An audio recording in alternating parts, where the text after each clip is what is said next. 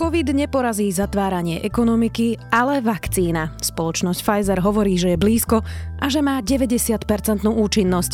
Aj keby bola vakcína hotová, otázok je ešte stále viac ako odpovedí. Je piatok, 13. novembra, meniny má Stanislav a bude dnes oblačno až zamračené, najvyššia denná teplota 4 až 9 stupňov. Vítajte pri Dobrom ráne. V dennom podcaste denníka Sme moje meno je Zuzana Kovačič-Hanzelová. Najinovatívnejšie tlačiarne si vyžadujú veľké investície. S prenájmom tlačiarní do firmy ušetríte svoje peniaze a znížite náklady s každou vytlačenou stranou. Investujte do rozvoja vašej firmy a šetrite tam, kde je to rozumné. www.tlačte.sk Tlačiarne priamo k vám.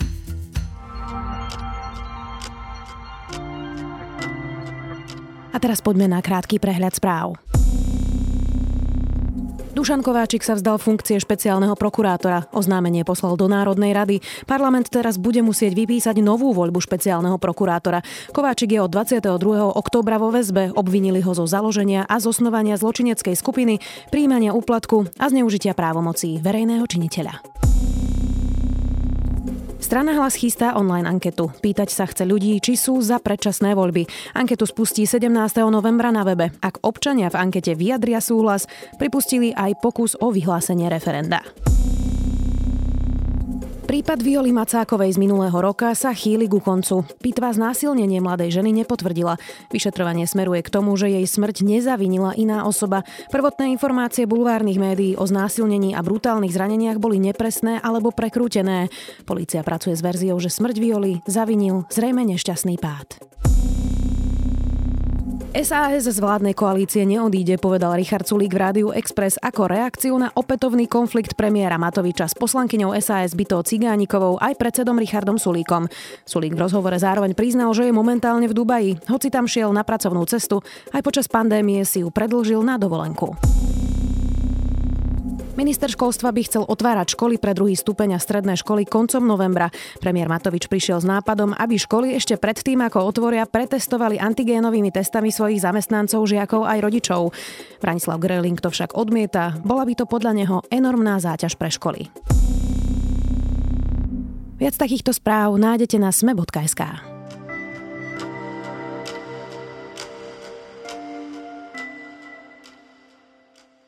Tento týždeň plnili svetové médiá články o vakcíne Pfizeru a BioNTech. V tretej finálnej fáze testovania im vyšlo, že spolahlivosť vakcíny je 90%. Stále je však množstvo otázok. Má byť vakcína povinná? Je bezpečná? A ako sa bude transportovať celým svetom? Kedy by vlastne mohla byť hotová? O tom všetkom sa porozprávame s virológom Slovenskej akadémie vied Borisom Klempom. This is a huge day for science and perhaps the world. For the first time, a COVID 19 vaccine has been shown to protect against the disease. Plenty of caution is needed, but the preliminary results of the Pfizer BioNTech trial are highly promising. Pán Glempa, tak podľa VHO je vo vývoji 150 vakcín v tej preklinickej fáze, 50 sa testuje na ľuďoch a 10 je teda v tej tretej poslednej fáze, e, vrátane teda tejto, o ktorej sa ideme rozprávať, Pfizer BioNTech. Čo to presne znamená tá tretia fáza? Je to už naozaj predfinále? Áno, určite. Tá tretia fáza je, je, je vlastne to finále pomyselné. Najdôležitejšie na tom je to, že v tretej fáze už, už je tá vakcína podávaná skutočne desiatkam tisíc, tisícov ľudí a až v tejto fáze vlastne sa dozvieme tie definitívne odpovede na otázky aj bezpečnosti, tým, že je to na oveľa väčšom počte ľudí, že tí ľudia už sú štrukturovaní tak, ako aby zodpovedali bežnej populácii, takže sú tam aj, aj, aj mladší, aj starší, rôzne, teda nielen vekové skupiny, ale aj rasové, aj pohlavie, všetko je tam zahrnuté do toho. Tým pádom máme už oveľa lepšiu predstavu aj o tej bezpečnosti a samozrejme hlavne o tej, o tej účinnosti. Priznám sa, že mm, málo vieme my, bežní smrteľníci, o tých procesoch. Mm, tam je teda viac ako 40 tisíc účastníkov pri konkrétne tomto Pfizeri.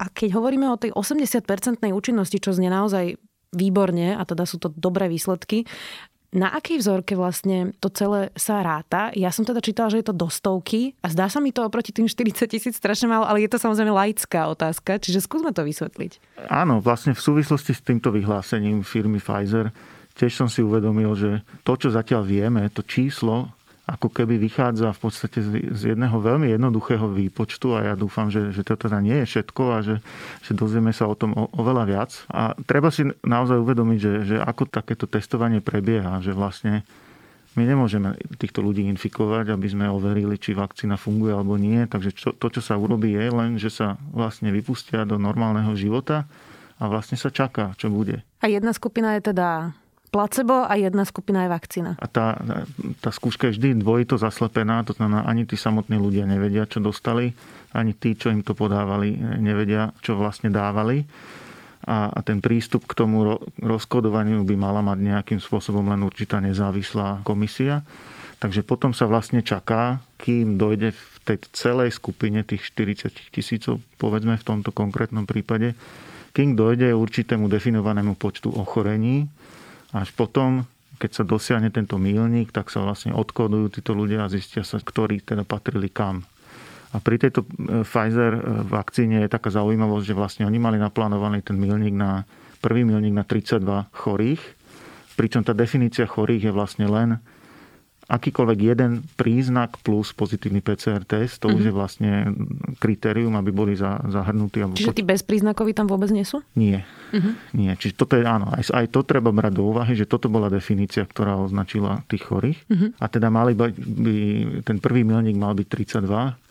Tým, že sa tá skúška rozširovala, tak oni sa snažili zvýšiť ten počet na 64 na ten prvý milník a čase, keď toto vlastne ako keby dohadovali s tou agentúrou FDA v USA, kým to sformalizovali, tak zistili, že už im vlastne narastol ten počet na tých 94 e, prípadov. Mm-hmm. Takže tie výsledky, ktoré máme te- teraz o účinnosti, vlastne vychádzajú z 94 prípadov a tie informácie sú v podstate veľmi strohé, čiže každý si len domýšľa, že čo to vlastne znamená a že to vlastne znamená, že z týchto 94 prípadov, keď to rozkódovali, tak zistili, že 90 alebo viac percent vlastne patrilo do tej placebo skupiny a menej ako 10% vlastne patrilo do tej skupiny zavakcinovanej. Čiže v tejto chvíli toto sú vlastne všetky výsledky, čo máme. Ale samozrejme v skutočnosti je to oveľa zaujímavejšie, lebo v podstate z 20 tisíc zavakcinovaných tou ozajstnou vakcínou v priebehu dvoch mesiacov ochorelo len, len 9 ľudí, ale v tejto chvíli naozaj nevieme, aký mali priebeh, či to bol skutočne len jeden symptóm plus pozitívny PCR mm-hmm. test. Takže všetky tieto veci na to si budeme musieť e, počkať a to bude určite veľmi dôležité, aby sme tieto údaje vedeli. To, čo teraz vyšlo, je zatiaľ len tlačová správa Pfizeru, čiže počkáme si na to, kým to vyjde ako naozaj nejaký vedecký paper, aby ste vedeli zodpovedať tieto otázky? Áno, určite by tie výsledky mali byť e, publikované vo forme vedeckej práce, ale takisto predpokladám, že tým, že je to oficiálna klinická štúdia, tak vlastne je povinnosť e, zverejniť tieto výsledky aj v rámci celej tej štruktúry klinických skúšok. Ja som si teda dnes um, čítala o vakcínach vo všeobecnosti, že sú teda rôzne typy, napríklad proteínová je tá, čo uh, dostávame proti žltačke a toto má byť teda RNA vakcína. Takúto vakcínu teda podľa všetkého ešte nemáme. Čo to presne znamená RNA vakcína? A prečo ju ešte nemáme? Áno, je to skutočne veľmi moderná technológia, ktorá doteraz zatiaľ nebola nikdy schválená, ale teda týka sa to len tejto konkrétnej od Pfizeru, ale napríklad aj tá americká firma Moderna používa tiež túto, túto technológiu. A je to vlastne postavené na, na tom genetickom materiáli, ktorý aj v našich ľudských bunkách slúži vlastne ako podklad, ako genetická mapa, ako kód, na základe ktorého sú syntetizované bielkoviny v našich bunkách. Takže táto nukleová kyselina, ktorá sa teda volá mRNA, je to ten medzistupeň medzi DNA a bielkovinami, tak z tohoto je vytvorená tá vakcína a keď sa táto mRNA syntetizovaná dostane do ľudskej bunky, tak vlastne sa ten jej program začne plniť a príde k tvorbe tej bielkoviny, ktorá je vlastne na povrchu vírusových častíc, to je ten spike proteín, čiže tá bielkovina, ktorá vytvára tie typické výčnelky, ktoré poznáme zo všetkých tých obrázkov SARS koronavírusu 2.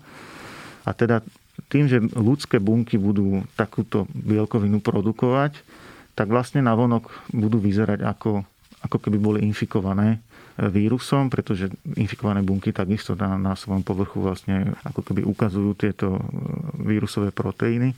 No a tým pádom náš imunitný systém bude reagovať na tieto ako keby pseudo-infikované bunky. V skutočnosti nie sú infikované, takže je to bezpečné, ale ten imunitný systém sa ako keby natrénuje. Takže keď potom dojde ten, ten deň D, kedy naozaj nejaké infikované bunky objaví v tom tele, tak už by malo reagovať oveľa rýchlejšie a intenzívnejšie. Mm-hmm. Veľa sa diskutuje aj o tom, že predstavme si, že by teda naozaj Pfizer dokázal teda už prejsť aj touto poslednou fázou a budeme mať teda vakcínu, možno sa to podarí aj tým ďalším, ktorí sú už v tých finálnych e, štádiách, to ešte samozrejme uvidíme. Celý svet čaká na vakcínu naozaj, že miliardy ľudí a veľa sa hovorí aj o distribúcii, pretože všetky farmafirmy majú jednotlivé fabriky rôzne po svete, nie je to len na jednom mieste. Distribúcia bude komplikovaná aj kvôli tomu, že to sa asi len nemôže nalodiť do nejakých krabíc a rozposlať. Ako bude komplikovaná práve tá distribúcia? A čo tam všetko musíme splniť, aby sme vôbec mohli tú vakcínu rozposlať po svete bezpečne? Určite toto bude jedna z najväčších logistických operácií, aké, aké možno ľudstvo zažilo, pretože takto nárazovo vlastne také obrovské množstva e, vakcíny sa snažiť rozdistribuovať po svete bude skutočne veľmi ťažké a aj preto je vlastne veľmi dobré, že tých horúcich favoritov na, na tú vakcínu je viacero, že tých skupín je veľa ktorí majú reálnu šancu vlastne dojsť na trh a týmto tiež bude trochu rozptýlené. Pri tejto konkrétnej vakcíne od firmy Pfizer, tým, že je, že je teda na báze mRNA, je to ešte trošku komplikovanejšie práve tým, že mRNA alebo RNA všeobecne je pomerne e, citlivá na degradáciu a treba ju chrániť vlastne veľmi nízkymi teplotami. O akých teplotách sa rozprávame? Vo všeobecnosti RNA by mala byť skladovaná dlhodobo pri minus mm-hmm. 80 stupňoch, mm-hmm. čo síce znie je hrozivo, ale je fakt, že v tých laboratóriách biologických je to bežná vec. Mm-hmm. Všetci máme minus 80 plné chodby. Takže toto je na dlhodobé skladovanie, ale samozrejme aj samotný transport je tým pádom problém a tu pravdepodobne bude potrebný suchý lat čo je tiež teda momentálne bežná vec, e, transportovať veci, ktoré musia byť zamrazené na suchom lade. Čiže dáme do krabice suchý lad a do toho suchého ľadu dáme teda nejakú novú krabicu, kde bude tá vakcína, ktorá áno. bude zachladená vlastne. Áno, áno.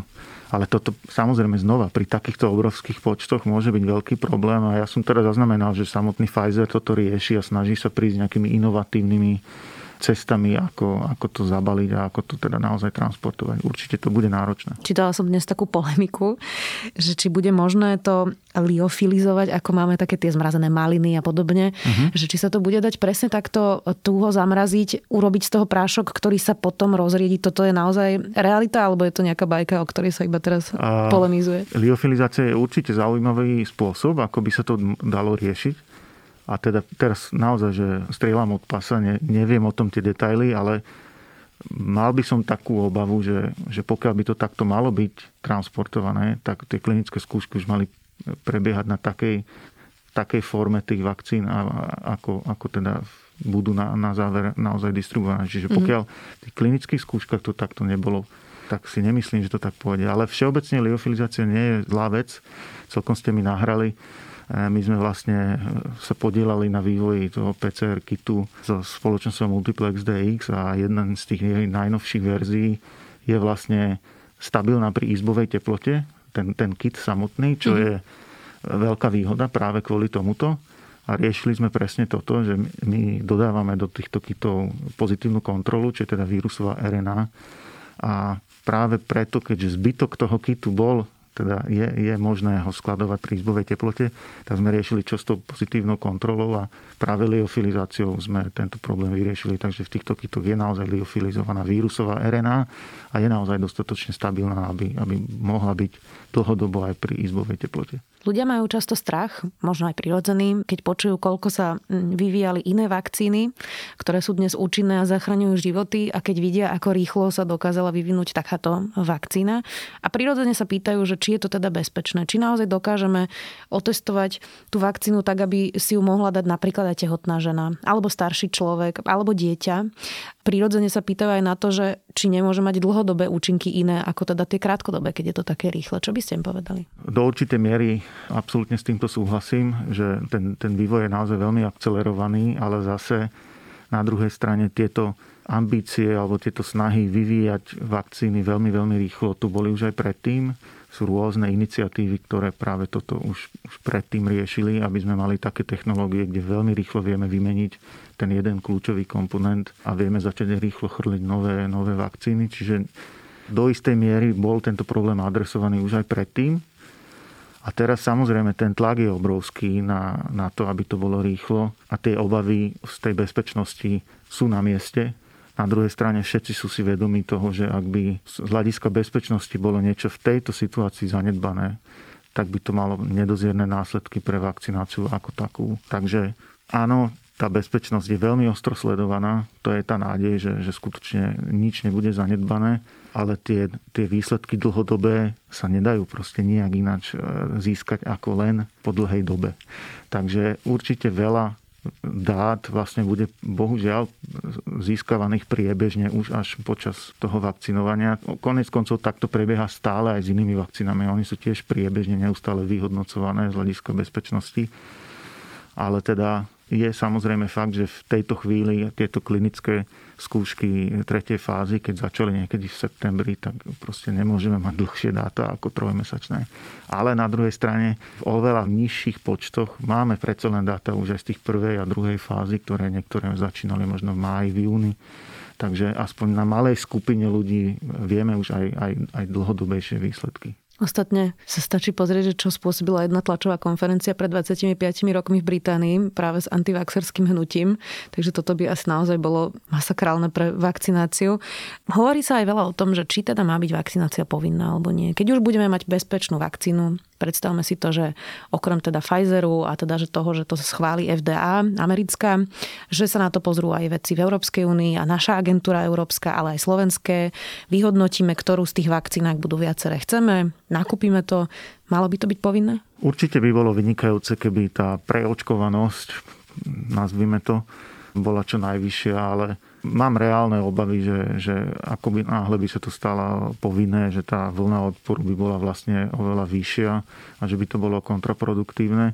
Ja naozaj úprimne som presvedčený o tom, že, že tá akceptácia bude vyššia, ako to teraz vyzerá podľa tých rôznych e, prieskumov keď ľudia vlastne uvidia tie benefity, že, že budú to príjmať lepšie. Určite musíme rátať s tým, že tých vakcín nebude dosť okamžite, takže oni budú postupne nasadzované a, určite na začiatku budú, si budeme snažiť sa chrániť tie najohrozenejšie skupiny zdravotníkov a teda postupne budú pribúdať tie, tie výsledky a, a ja predpokladám, že tie benefity budú natoľko zrejmé, že, že tá akceptácia bude vysoká. To, čo hovorí premiér, že 60% krajiny by malo byť zaočkovaných pre kolektívnu imunitu, to sedí? 60% ľudí by sa malo dať zaočkovať? Priznám sa, že, že nejaké konkrétne číslo si netrúfam vyhodnotiť, ne, neviem na základe čoho by som to mal urobiť. Nevenujem sa tomuto tak, tak detailne takže asi by bolo 60% fajn. Čím viac, tým lepšie. Čím viac, tým lepšie. Nevidím zmysel v tom stanoviť si nejaký veľmi, veľmi presný cut-off, z mm-hmm. ktorého by sme mali vychádzať. Vy osobne sa dáte zaočkovať? Určite áno, určite áno.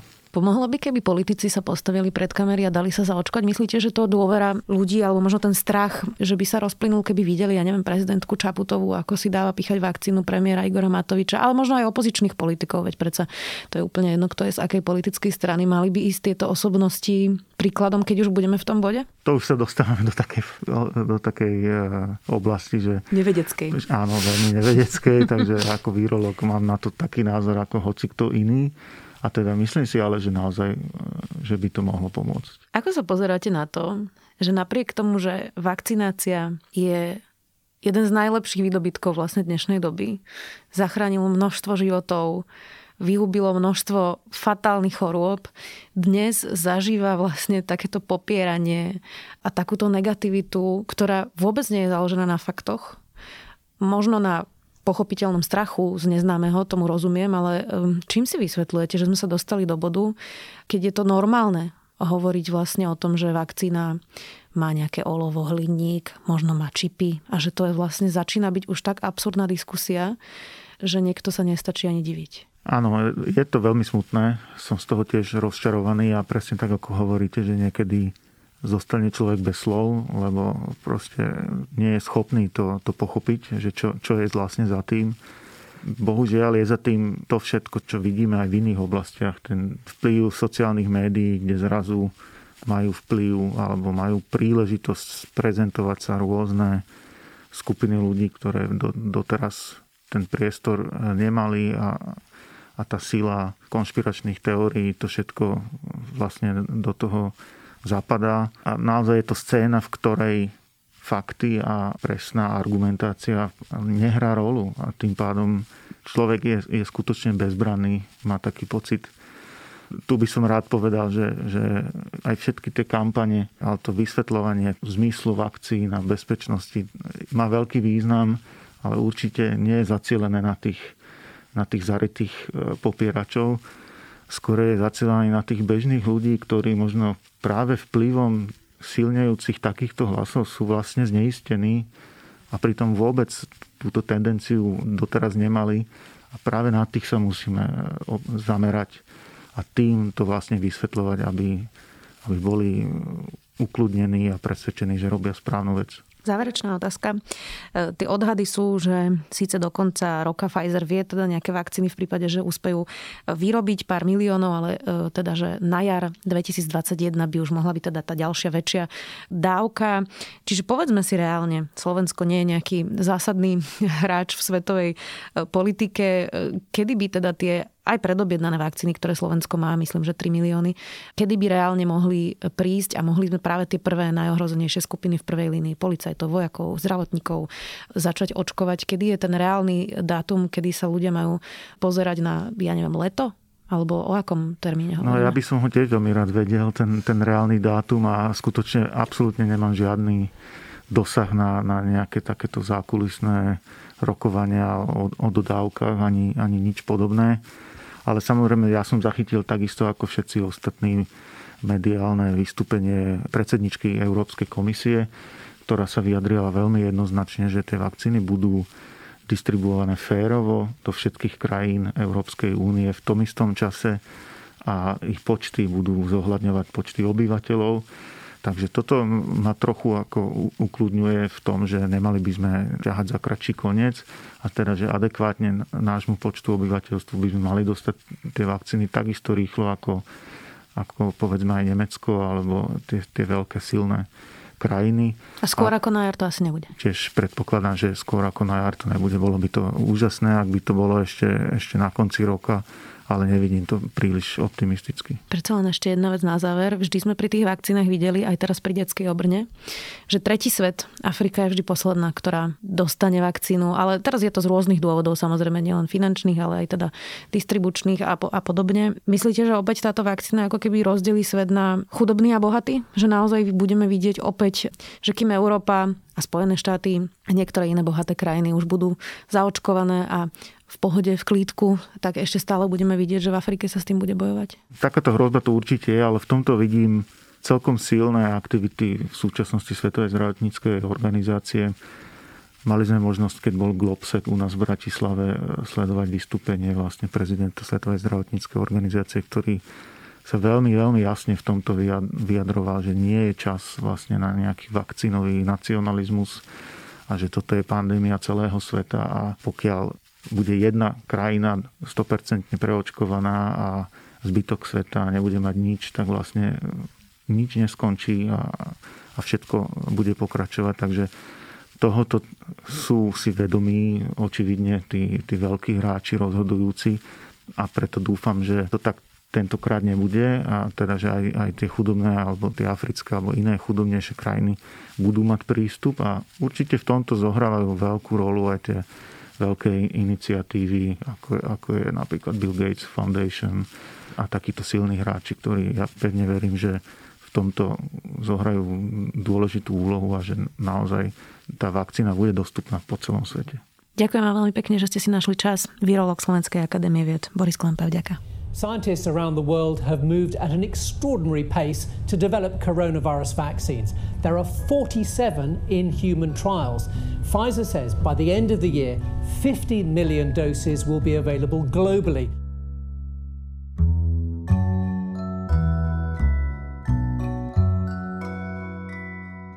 18-ročná megatalentovaná Billie Eilish natočila krátky film Not My Responsibility o body shamingu. Pôvodne bol určený na jej turné, ktoré však pre COVID odložili.